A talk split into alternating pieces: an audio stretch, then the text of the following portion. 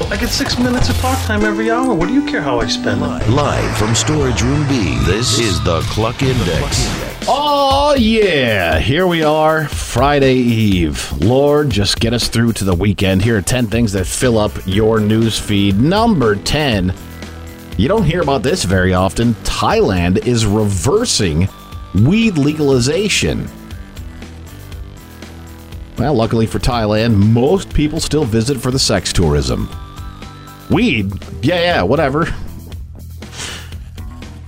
Number nine, consumer prices have risen more than expected, according to new data, and the fact that I have to wait until that direct deposit hits at midnight to grab a party sized bag of Cooler Ranch Doritos.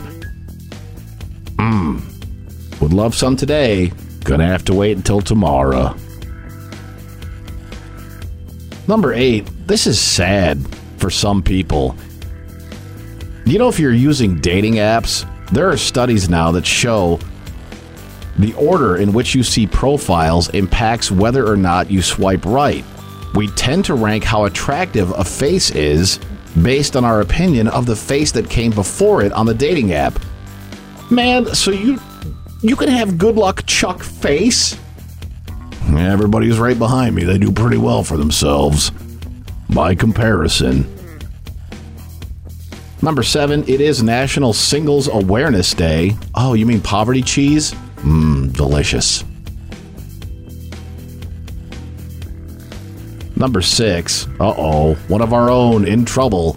A fellow brother in broadcasting. Sort of. A Tampa Bay Christian radio host faces a maximum of 180 years in prison for his alleged role in a Ponzi scheme. Hey, just so you and I are clear, a Ponzi scheme isn't spending 2010 ish taking CDs out of the prize closet and selling them for beer and weed money, is it? That's not a Ponzi scheme? No, you and I are always, we only get involved in Fonzie schemes. Yes. Hey! Yeah. If it's cool and it's a scheme, it's probably the Jason Lane Clark show.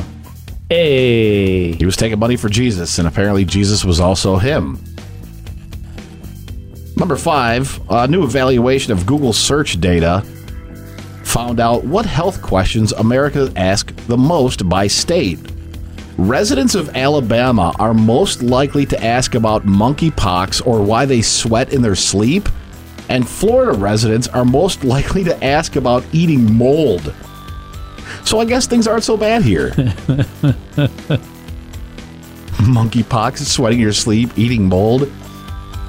Number four, a stingray in a North Carolina aquarium is pregnant with shark babies.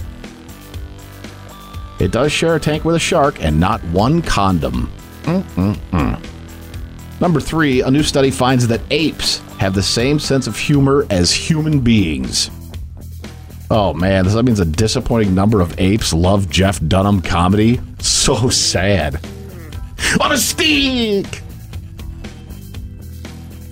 Number Aren't they the only people who enjoyed uh, Jeff Dunham comedy? I did see he had a recent he had a new comedy special pop up, and I just thought I almost want to watch it to see how not funny I find it.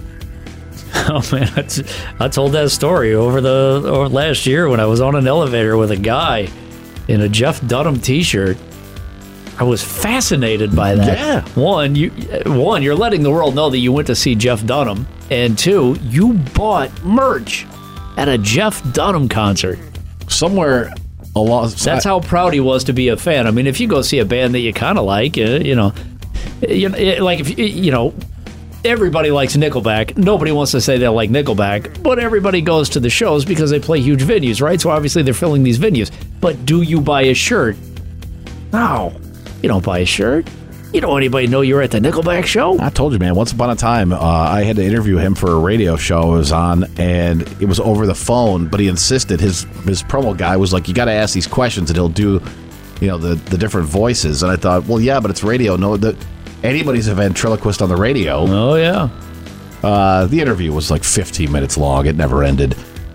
Number two, one third of people say they prefer skinny jeans. For me, skinny jeans are like threesomes. I like the idea, but I know deep down they're never going to happen for me. And number one, newly released audio from the NFL reveals what Taylor Swift and Travis Kelce said to each other when she joined him on the field after Kansas City won the Super Bowl. You know what she said?